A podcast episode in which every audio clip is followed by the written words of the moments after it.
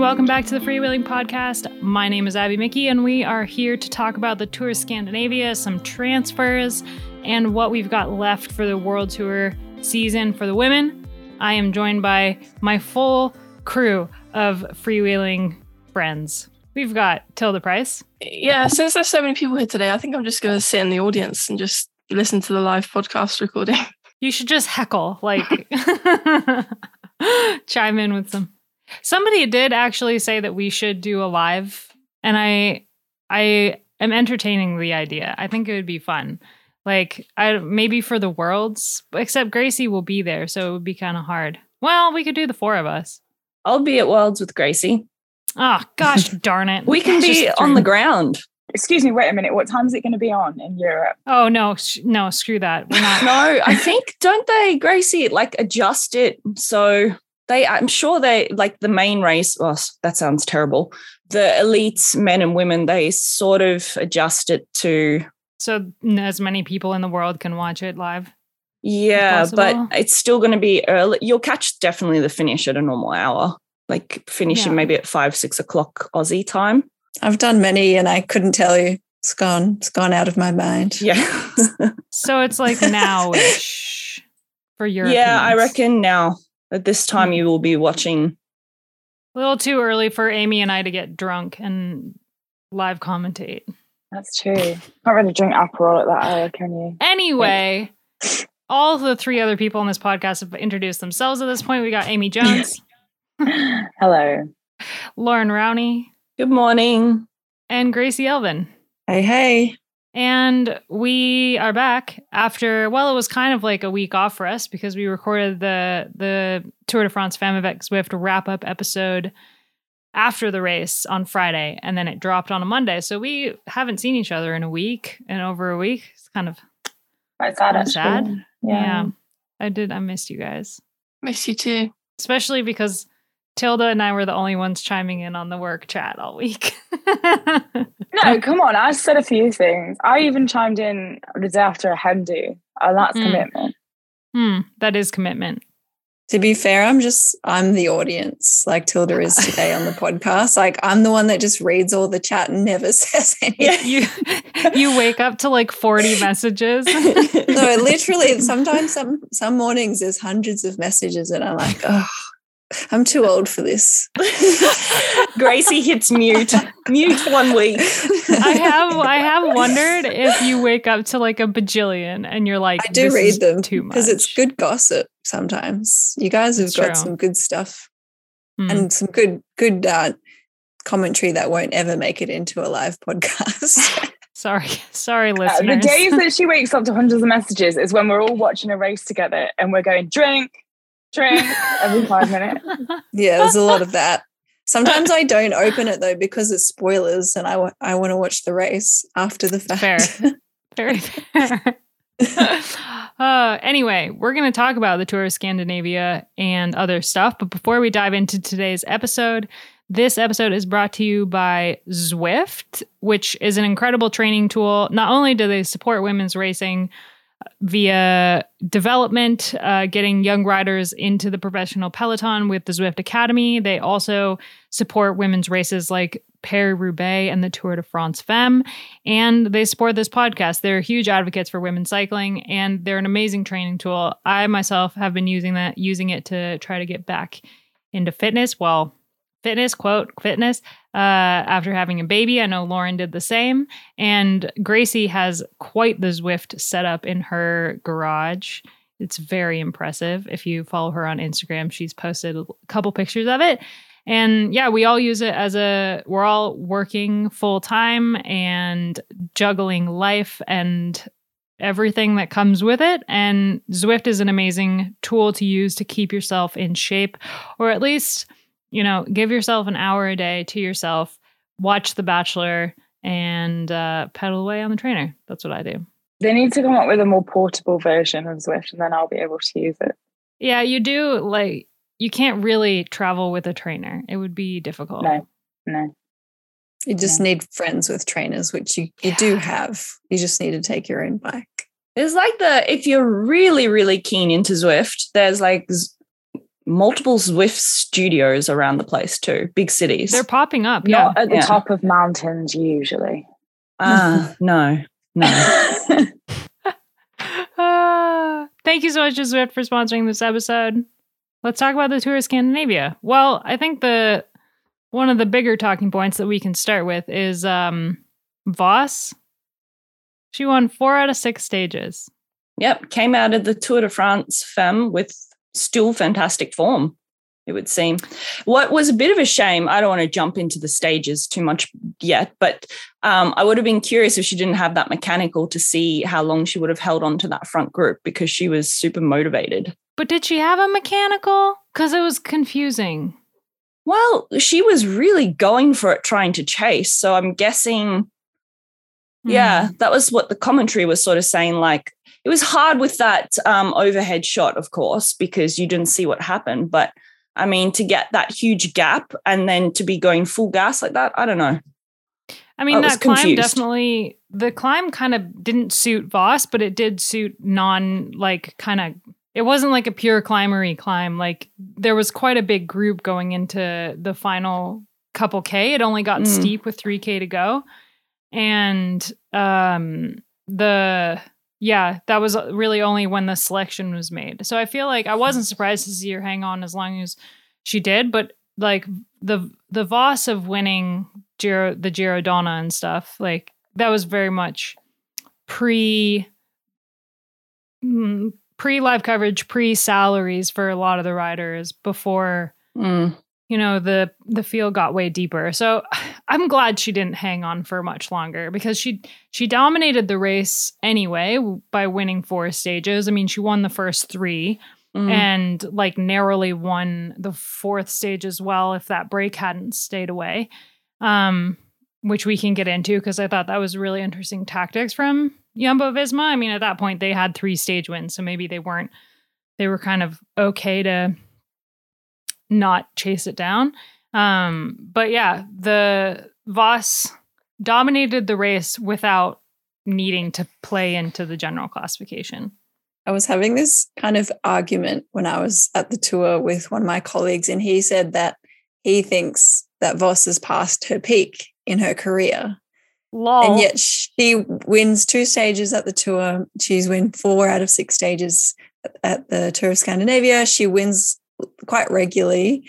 She had a couple of tough years there a few years back, but like my argument was that I don't think that she's past her prime. I think that you, you kind of just said that, Abby, in a different way. Like the landscape of women's cycling has just changed. Like it's just there's more specialist riders, there's a bigger depth across all of the teams.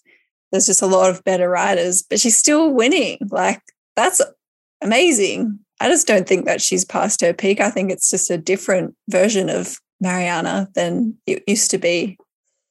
She's Mm. fucking cyclocross world champion. She's on perfect Again. Yeah. And what are the odds that she takes the road race at this point? I mean, if she holds the form she's on, she's going to be really hard to beat because clearly she can make it over the hills that are in the road race course. And that those would be the only way that she would lose it. Other than that, if it comes to the line, it's going to be a reduced bunch and she's going to take it, you know, easy. Well, it's definitely a course that suits her, that's for sure. But um, I mean, I is feel it you go, Amy? no, I was just gonna say I feel like it's quite like a basic surface level opinion to have that like Marina Vos should win everything in women's cycling because like That was 10 what years ago. Yeah exactly it's like people are like oh yeah Marina Vos obviously she can it was like when people when she was in yellow at the tour and people were like is she gonna win and everyone was like no she's No. not gonna win But as well, what Gracie was saying, athletes, I mean, she's had a very long career, do have peaks and troughs in their careers. Sometimes when they change te- teams, that can be for better or worse, or just, you know, health or injury. You have a few bad years there. Um, speaking of that, one of the my favorite results, and I wish it had been a win, was when Emilia Fahlin came second because Oh. she's one of those athletes. Like I was actually a bit teary because she's just worked so hard over the years and she finally found a team where she's found her place and she had some fantastic years there where she ran fourth at one of the world championships on a very hard course and and then has just had injury and an illness, concussion. Um, well, the first the first two stages the Vos won, she really took it from kind of like the hometown favorite because the first stage, Amalie Dideriksen, I mean, she wasn't second, but she was trying. She was up there, and she's had a really rough couple of years after winning the world championships. Um, injury this year with some knee issues, and I think last year as well. Plus, uh, a lot of the pressure on her after winning worlds, she she couldn't, she didn't handle it very well. I mean, how she was so young. Like, there's that's definitely a valid response to the kind of attention she got after winning, and and then yeah, Emilia Fahlin, she like crashed in uh training i believe in 2019 and got a concussion and then was out for a really long time 2020 she was obviously covid and then when the season started up again she broke her hand at the giro and then she was struggling with concussion symptoms again this year so it's been years and years and years of Emilia Fahlin being um just like struggling with one thing after another and for her to get second i mean i I wrote it on the site that it was I wrote that it was uh as good as winning after the years that she's had. Then I changed the headline of the article. But I feel like it, it, it was as good as winning when you come second to someone like Vos, who's just absolutely flying at the moment. And to take that kind of result for after years of hardship. Um, and I think that Emilia Fahlin po- possibly is at the end of her career soon. She's not announced anything. She announced that she was putting off retirement to race the Tour of Scandinavia, but uh, hasn't announced an ex- an extension, nor has she announced that this is her final year. But that was definitely one of my favorite moments was her coming 2nd mm-hmm and Alex Manly winning a stage. That was probably my favorite moment. yeah, let, we should talk about stage four because it was really interesting. Like stage four, Anouska Koster was in that breakaway with uh, the other people in the break. We had Alice Barnes, Chloe Hosking. So it was a pretty sprinter heavy break. It was a really strong break. And Vos came in sixth behind the five person breakaway, but on the same time because it was obviously super close.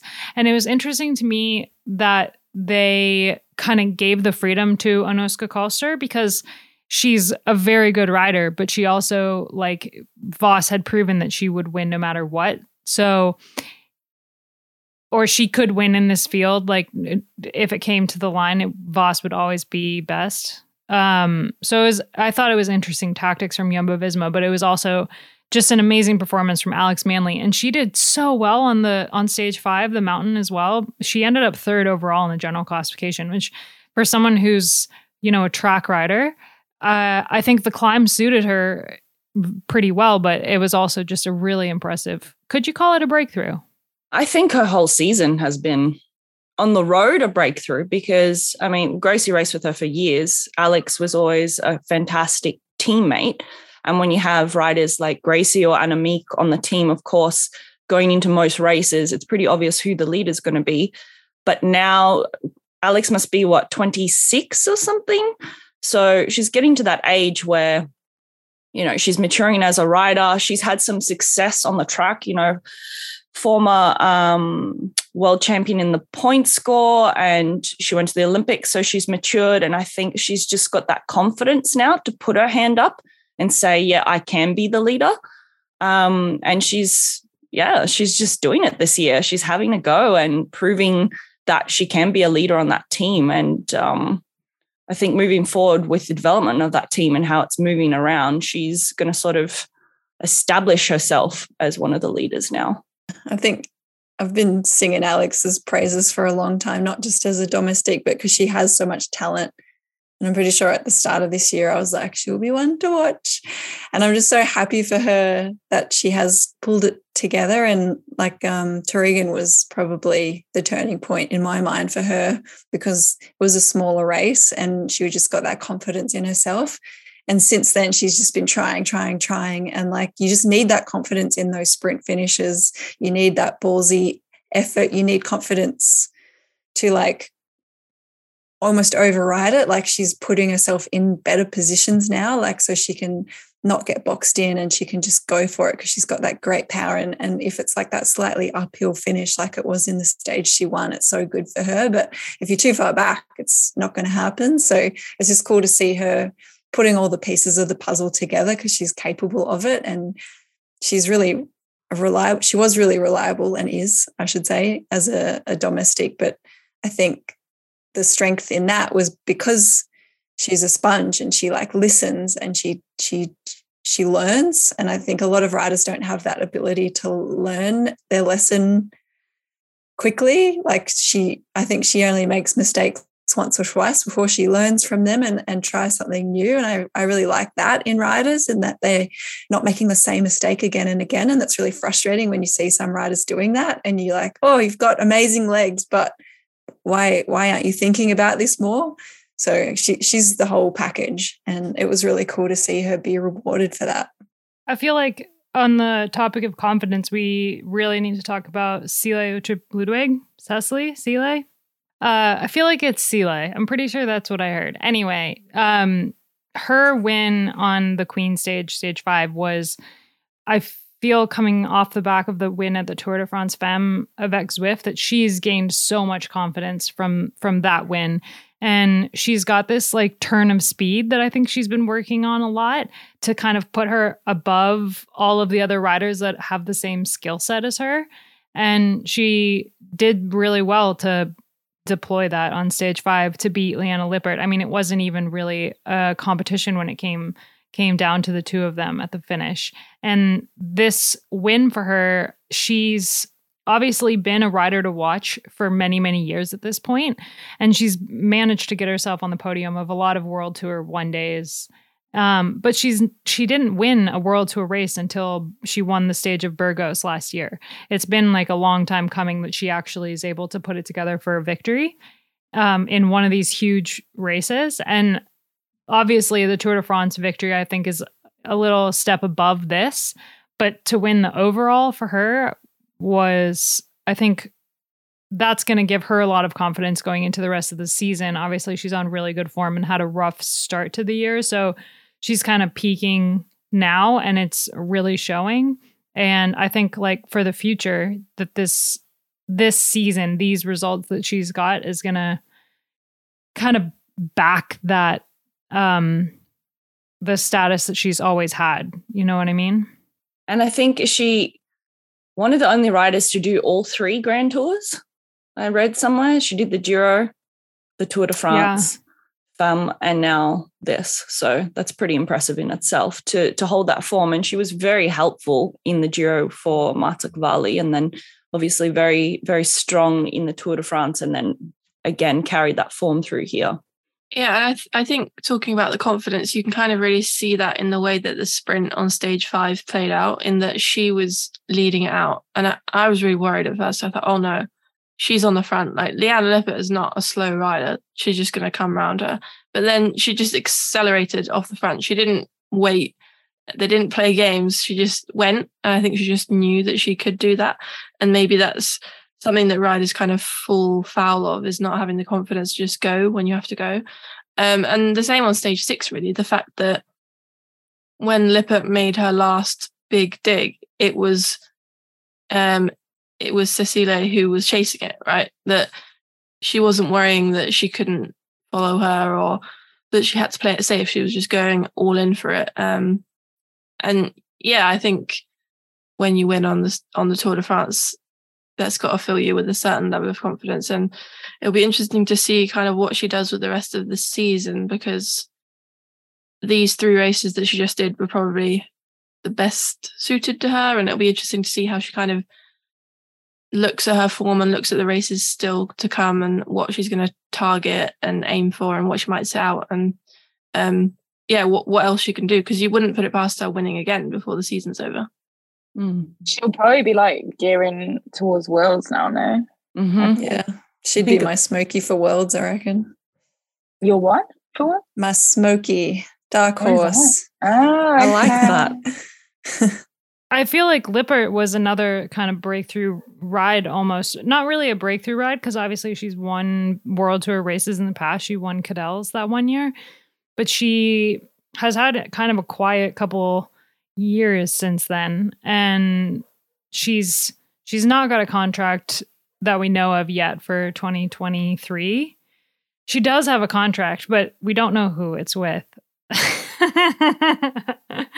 And uh, so it's for her she's such an interesting rider because she's a very good climber but she's also yeah she's got like a an acceleration that's really impressive. Her attack on stage six was really like really well timed but also like from the overhead shot it was like oh my gosh okay so this is like a legit move and it really was only Sile to to shut that move down. So I was there was a few riders that I was really impressed with in this race, and I think it's kind of a bummer we didn't get to see like what SD Worx would have done with the race. Obviously, they lost three riders on stage four.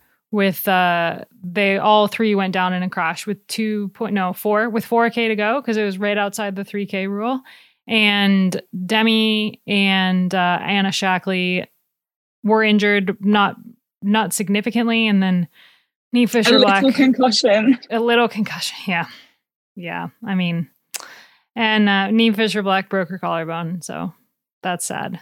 This sparked an, a whole fucking thing on Twitter where everyone was moaning that Tilda's like, fuck, don't go there. Um, no, but there was this whole thing about like, oh, why have SD Worx not said anything? And initially, to be fair, I didn't realize that they it they didn't even say anything until after the stage had started about the condition of the riders or the fact they weren't even starting. That half the team wasn't starting the stage, but it does kind of bring up the like, do we all have a right to know about a rider's condition after they crash? Like, is it really the job of the team to like communicate that? As in, all that people really need to know is what is related to the racing. As in, are they going to start like or not? Like, that's all that matters. But like, in terms of like, this is what's happened to them, this is how they are now. There's no like, it's not the right of the viewer or whatever. Like, it's a privacy matter for the rider, I think. Like, but yeah, there was a whole big thing on Twitter, which maybe just Tilda and I were the ones who saw it because everyone else is looking very confused. Well, I wonder if they didn't say anything because of the situation with Marlen Reusser at the Tour de France, where she finished the stage with a hundred percent, concussion. I reckon that's what uh, Yeah. what was behind it because it, especially when you've got Demi hitting her head and then I don't know when she came out with that thing saying oh a little concussion and I was like what's a little concussion but um yeah and then and then that just contradicted what the team said as well so there was a whole big thing but for sure like they copped a bit of shit for that one at the tour with with Marlen and I reckon they probably thought better just to say say nothing if we let Demi carry on when she hit her head or whatever happened so stage four is my blind spot. I was not. I was think in terms of injuries, like it's, I don't know how many teams do this, but our team, the protocol was um, there was an emergency contact, like your mum or your partner or someone that would have to be contacted straight away. So they're not reading on Twitter, oh, Gracie Elvin or Amanda Spratt, huge crash, and then silence and nothing for hours. Because that's really shit when you're a family member or a loved one that is only getting that from Twitter. Um, so it's really important for teams to contact you know the right people straight away if they can.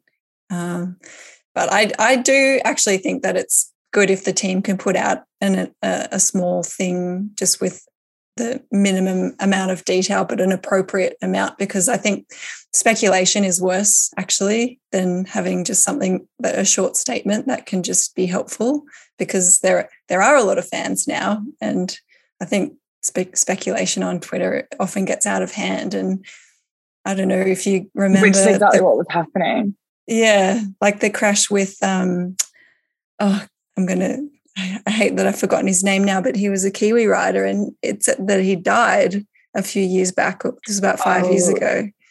Yeah, And he wasn't dead, but he he was very close to it. But imagine that, like that that PR nightmare for a few hours. like, luckily, we don't see that kind of level very often. But it's like I think it is important for teams to be quick on something that's just doesn't need a lot of detail, but it's just I don't know addressing what everyone wants to know because everyone's voyeuristic. Like you can't get around that. We don't need to see like the x-rays. We don't need to see No. the, the statement from the doctors.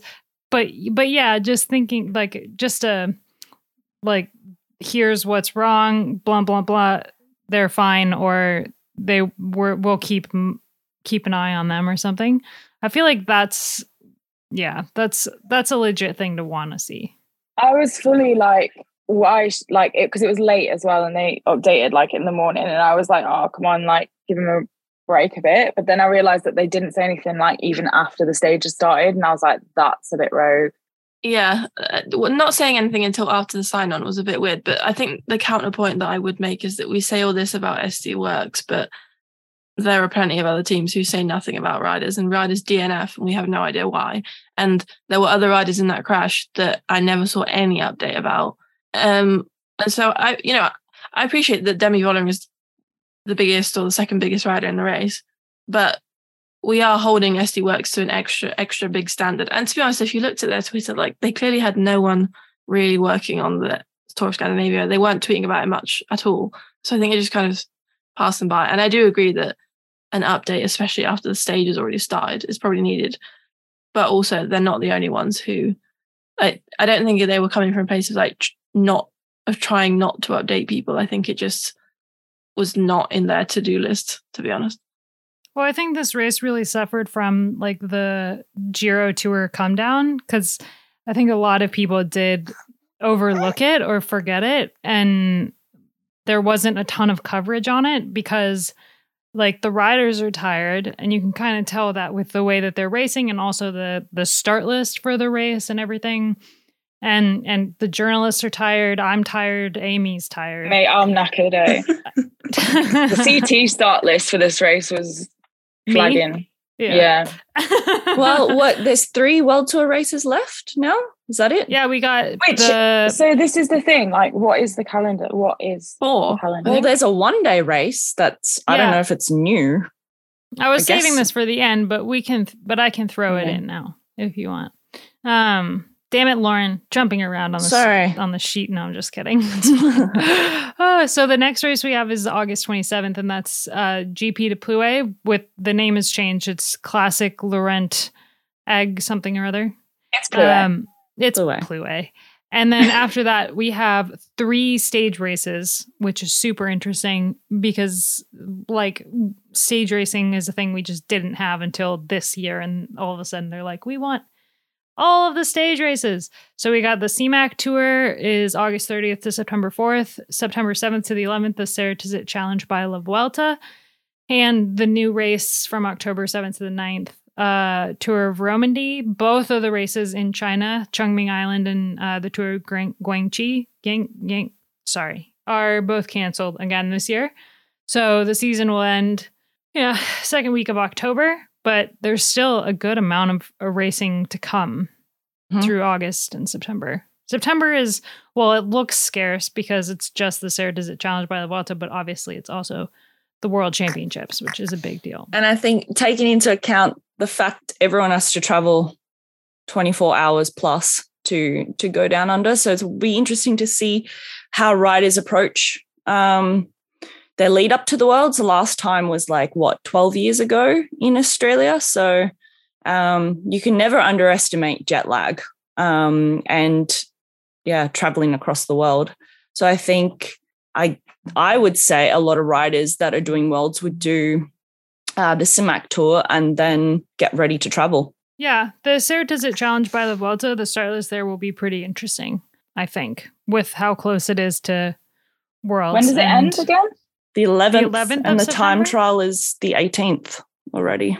Oh, right, okay. So Well, if you Vludi announced on Instagram that she's doing the Vuelta, and you can She imagine I has she's it in the did press too. conference. yeah, She has to do it. It's like Spain. so Most- she'll yeah. probably be straight on a flight after, I guess. She wants to do the triple A, and she She's gonna win the triple. Wow. I think Yeah, she's yeah. she's a good traveler though. Yeah, she's she's a seasoned rider. Like flying to Australia doesn't mean anything to her. You got any tips? Are you going also to Worlds? No, I'm not going to Worlds, mate. I've got a very important wedding that weekend. I'm not. going Right. to Sorry, forgot. No. Yeah. Um. I feel like there's a couple more just small points that we can touch on for Tour Scandinavia, and then we can talk a little bit about transfers. And one of them is I was really excited to see Neve Bradbury come in fifth overall, a minute down from Sile, and uh, take the Young Riders jersey because she, um, I spoke to her at the end of last season, and she was like mentally really hurting. Um, I think it was a long season for her to be, you know, she won the the Zwift Academy and then went over to Europe and then like couldn't go home because of the COVID situation in Australia, the lockdowns, and also just the price of a plane ticket. So when I talked to her, I think it was like maybe September or October, and she was like, I don't know if I'm gonna be able to go home. And she was, I mean, she was pretty cracked. Um, and she's had a really good for what little racing Canyon SRAM has taken her to this year. She's pulled out some impressive results, and this is by far, I think, the best result she's ever had. 5th Mhm. overall in a World Tour stage race. Yeah, top 10 in the Giro and now fifth at Tour Scandinavia and the Young Riders jersey. What you were saying, um, Abby, I don't know if we saw her together at Worlds last year, um, potentially. I think we did, yeah. Yeah, she was there. Um, she sort of got dragged along because they had a Zwift event and she was one of the only athletes not competing. So she had to do the right thing there. But um, to come into the world tour in a year that was still very much a COVID year must have been really challenging for her. And then, like you said, not to not really be raced much. Um, she's come out of it really good. And I think that this will just give her a lot of confidence moving forwards. Um, and also within the team, like hopefully they're going to give her more opportunities in races like this uh, to actually test the boundaries and see what she can do. Um, because I think she's still only 20, 21 years old, which is super young. Um, and she, it seems like there's a really nice mix now within that team, and they've really taken her under a wing because I remember even Cassia um, posting on Instagram about how proud she was of how she was doing in the Giro, and they seem to be really supportive of one another. So it makes me happy to see when young riders are having a tough time, but then they're nurtured by the the older, more seasoned riders on the team because it can be make or break. She was born in 2002. 2002. She wasn't alive for Y2K. Ugh. She is one of those people when um, Carly was saying she was uh, September 11th last year, it was the 20th anniversary, and she was on a bunch ride. And everyone was talking about where they were. And everyone remembers of our generation or older where you were in that moment when it happened. And then she asked one of the young riders on a sassy bunch, and they were like, oh, I think I was only one year old then. So, yeah, we're at that point. We need to vibe check Tilda. Do you remember where you were? oh, you fall into that category. Nah, she's She's the only middle. like 21. yeah, I No. wish. I wish. Um, No, no, well, we were in Italy, um, so we didn't actually know at the time. Hmm. But I was only three years old. there's old. no news in so- it. No, Oh, but like, sorry, we you didn't were three years old. Like we only found out like the day after from the newspaper. Hmm. So, It was before I was three years old. I don't remember it at all. but maybe I would have remembered if I'd seen it on TV. You know what I mean? Like that's what people remember. But I didn't know. So yeah, I think ap- apart from the fa- apart from the fact that the two the calendar is a little bit uh over oversaturated, no. There's a lot. Reminder yes. from 30 odd days to 70 odd days of racing in the world. Yes. in one Yeah. year. Yeah. Yeah.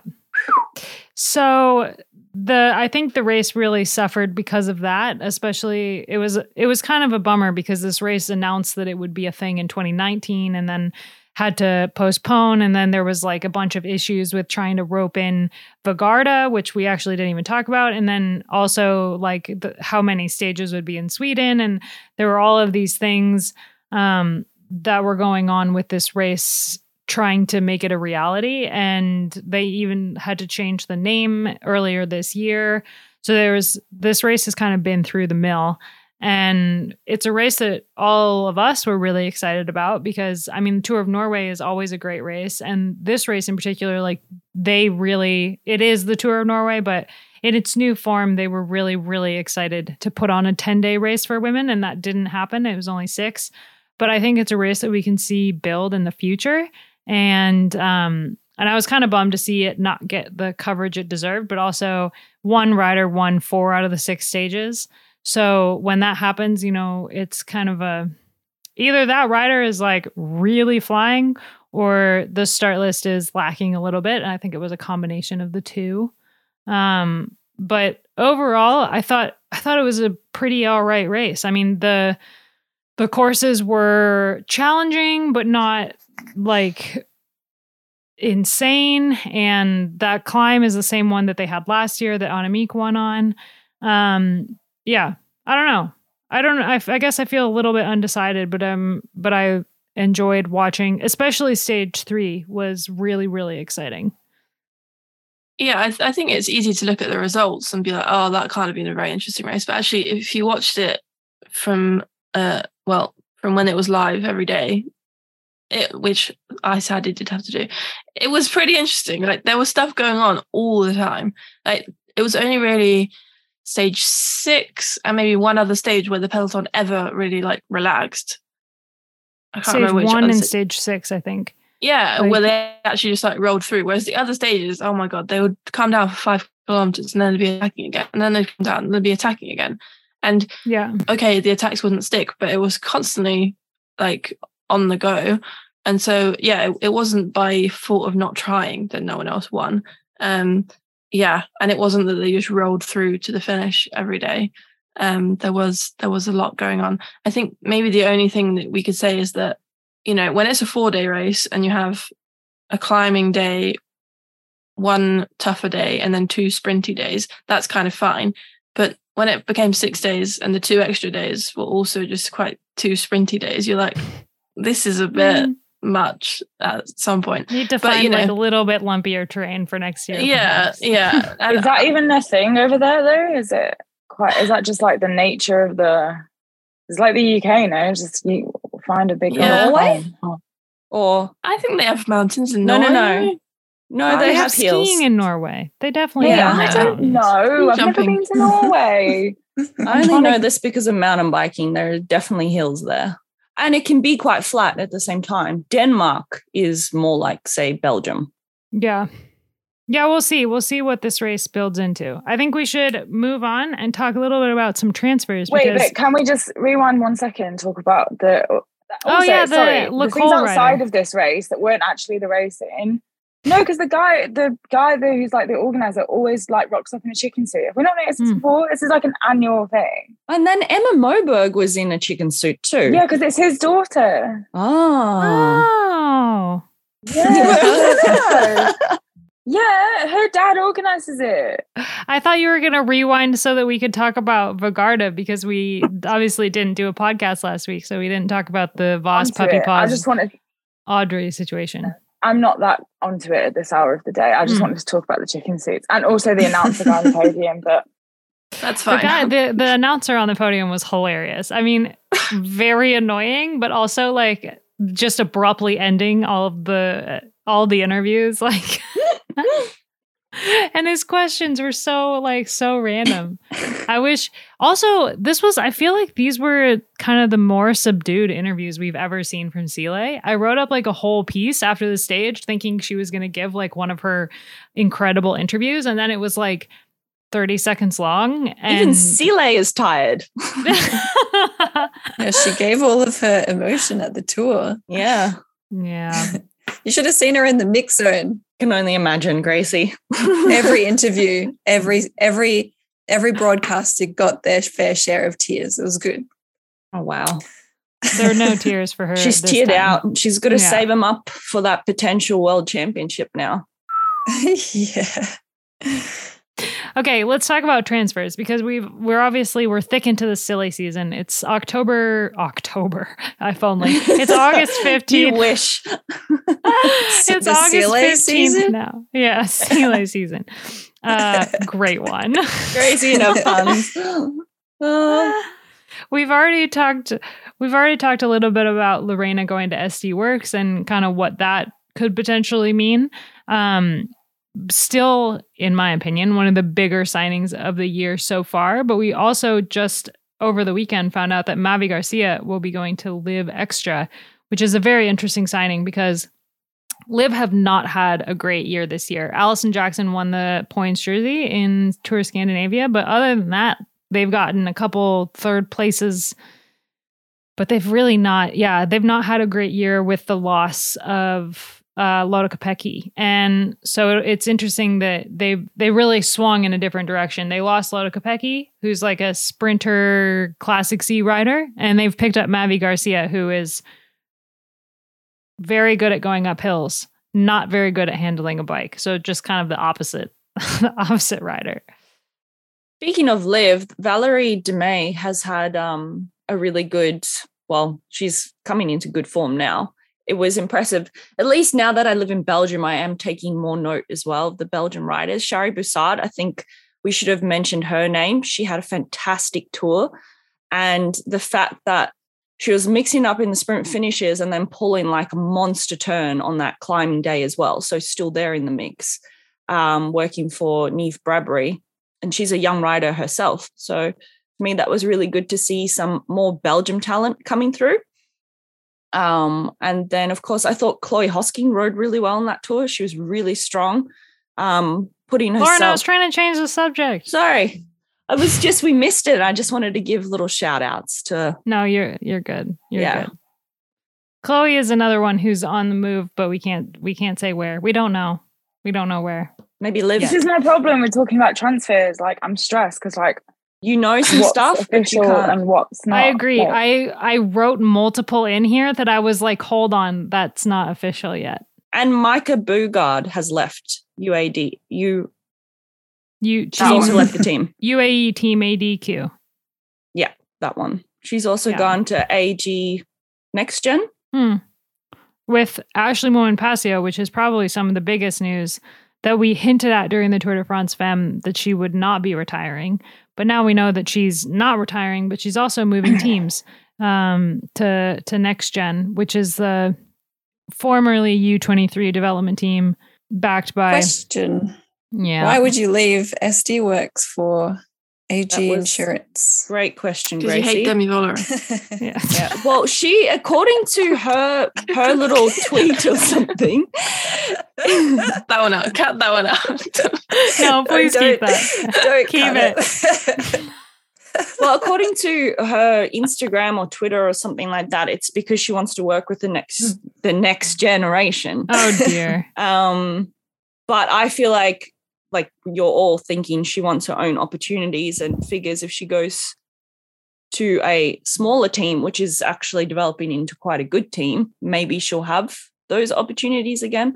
I don't know. I feel like Ashley is always looking for The next best thing. the next best thing. can't and- speak on this subject. If I speak, I'm in big trouble. The Yeah. the thing about this move for me is that I she's she's quite a seasoned rider. She's been in the peloton a really long time. But I don't know if I would pick her to kind of like pilot the next generation of riders. Um and I feel like for her, she is a very good rider, but she's benefited from the strength of SD Worx while she's been on that team. And no matter how many riders next gen picks up and how they try to bolster their team, there's still going to be a really young team. There's simply not enough talent on the market for them to make. It's like the problem that Uno X had this year, um, as when they started, is that when they went to sign riders, all of the best riders were signed, and so they ended up with a pretty young team, and then two, albeit incredibly talented, uh, seasoned riders in Julie and, and Hannah. But they didn't really have a team that could pull it together to win a race. And I feel like next gen is going to be in exactly the same situation where they're going to have Ashley, but is she actually going to deliver any results? Because she doesn't, she won't have really a team to back her in the big races against riders like Van Vleuten. I'll tell you who's going to deliver the results on that team. Ali. Tell me. Ali Wollaston, Anya. Lo- Mhm. I actually don't Anya know how to say Louw? her name. That one. All the young riders who are like these up and coming stars. That's who's going to deliver the results, and we're going to get the same old Well, my concern was that like they've been having a fantastic year, that team, and these young riders have that opportunity to just have a go. What happens when you bring in a rider like Ashley, who I mean, she says that she yeah, don't disrupt the vibe. They also like they're the only U23 pro team that exists. And so it's kind of a bummer that they've they are now falling into this oh we want to be part of the world tour trap that a lot of But other they- teams They're keeping a development team, aren't they? As Yes. well. Yeah, Yeah. they are, but like, what is that going to look like, right? Like, I spoke with Ronny Lauke earlier in the year about the situation with the um, Canyon SRAM. Now I can't remember because I thought they were called Next Generation, but they're not. Uh, generation team. It I knew generation. Generation. was in it. Yeah, the Canyon SRAM generation team and then the Canyon SRAM team team. Like, there can't be riders that jump between the two like the the team the riders on the generation team can't just like stagiaire with Canyon SRAM because that is not a thing in women's cycling like it is in men's because it just hasn't been done in the past. Like that a team has two teams basically. Yeah, but in the men's, it's only so it can only be done between. I think it's Conti and Pro Conti.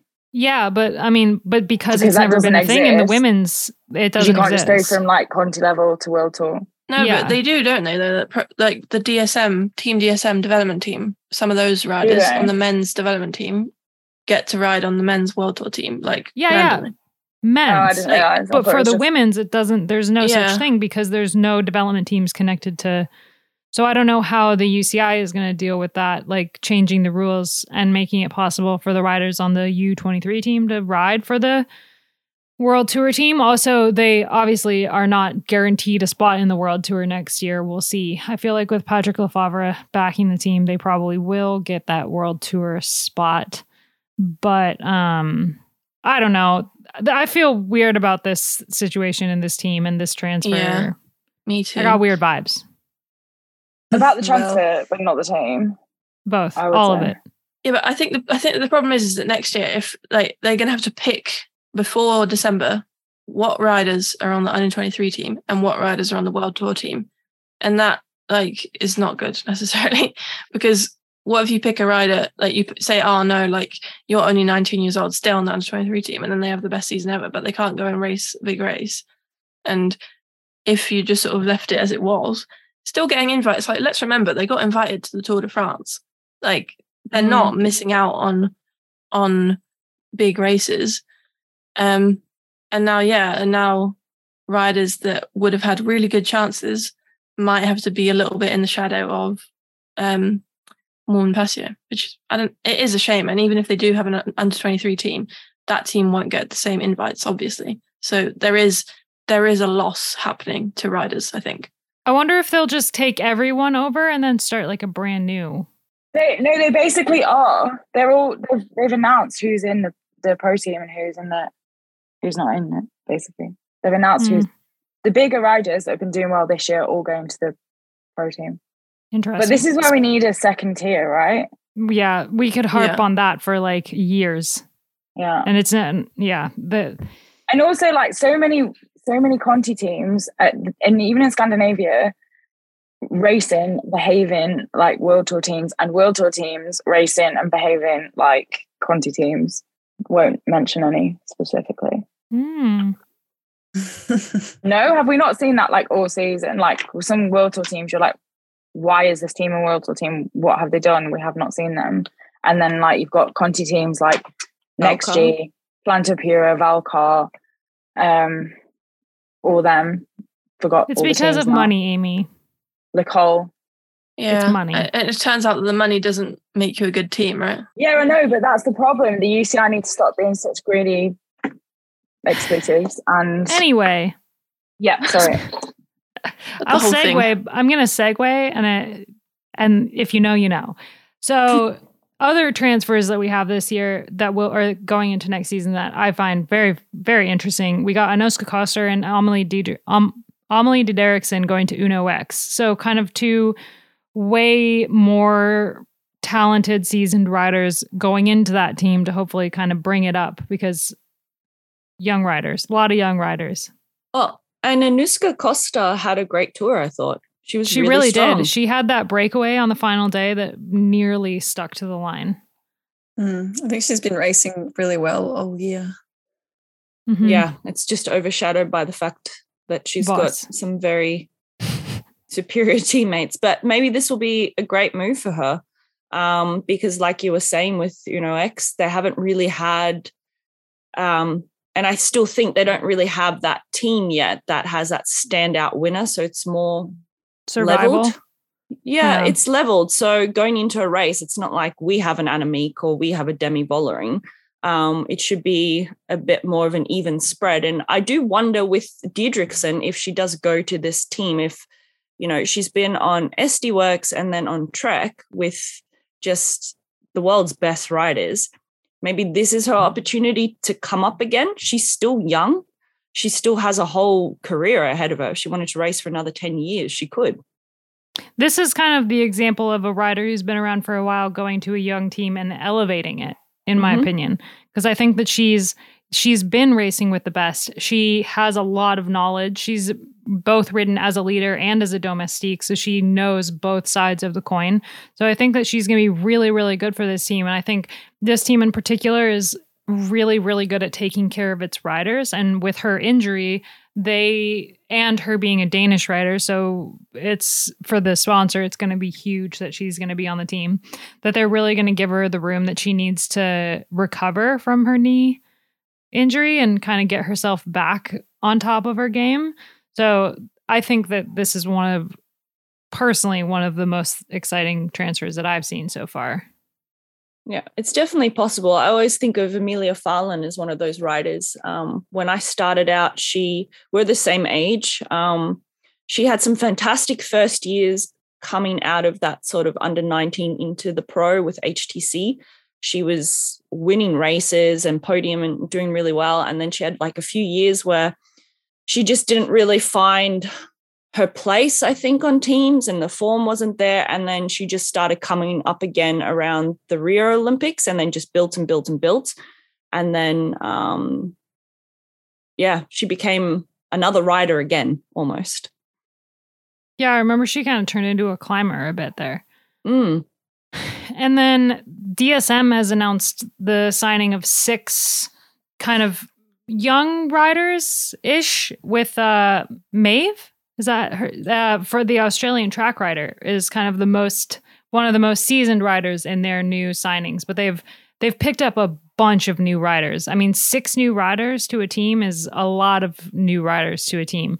And they've also got a couple riders who are not renewed that we don't know where they're going yet. So I feel like that's going to be it's going to be really interesting to see what DSM does in the future because obviously they're losing Lorena Wiebes, the the best rider on their team, kind of the the reason the team is even on the map.